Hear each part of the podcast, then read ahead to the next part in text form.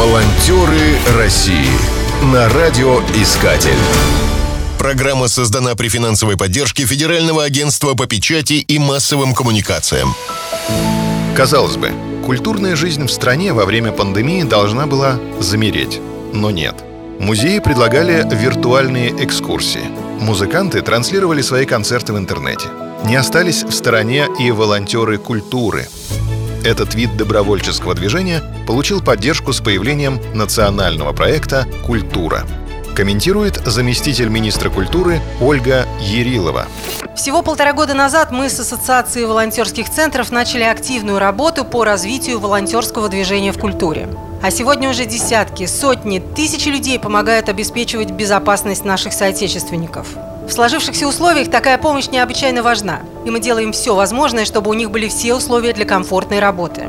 В отрасли огромное количество неравнодушных людей, и я очень рада, что мы теперь вместе.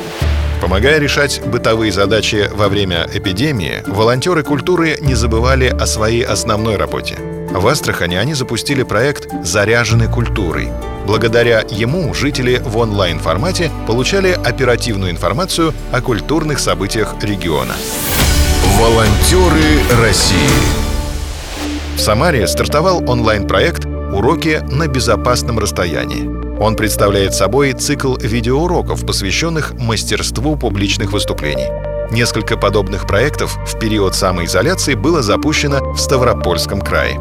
Рассказывает Ирина Амельченко, координатор общественного движения «Волонтеры культуры» по Ставропольскому краю. Наша задача как активных и увлеченных людей показывать другим, как можно использовать это время с пользой. Кризис – это не только проблемы, но и огромные возможности для самосовершенствования. Мы запустили масштабный проект творческой активности – рисование в режиме онлайн, поэтические и литературно-музыкальные онлайн-гостиные – для этого привлекли артистов Ставропольского театра оперетты, которые проводят онлайн-классы по вокалу и актерскому мастерству. Мы, как волонтеры культуры, прежде всего акцентируем внимание на положительных аспектах, на позитиве. Учим мыслить позитивно, поддерживать друг друга и не давать волю отрицательным эмоциям, не сидеть сложа руки. Задача танцевальных занятий и других онлайн-мастер-классов – выйти из изоляции здоровыми, подтянутыми и активными. Конечно, в условиях эпидемии специфика помощи волонтеров нередко выходила за пределы сферы культуры.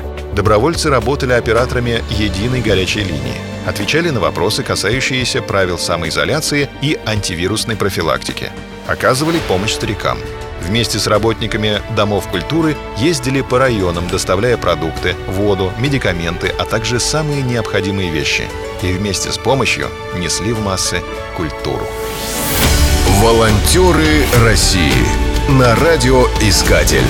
Спешите делать добро. Программа создана при финансовой поддержке Федерального агентства по печати и массовым коммуникациям.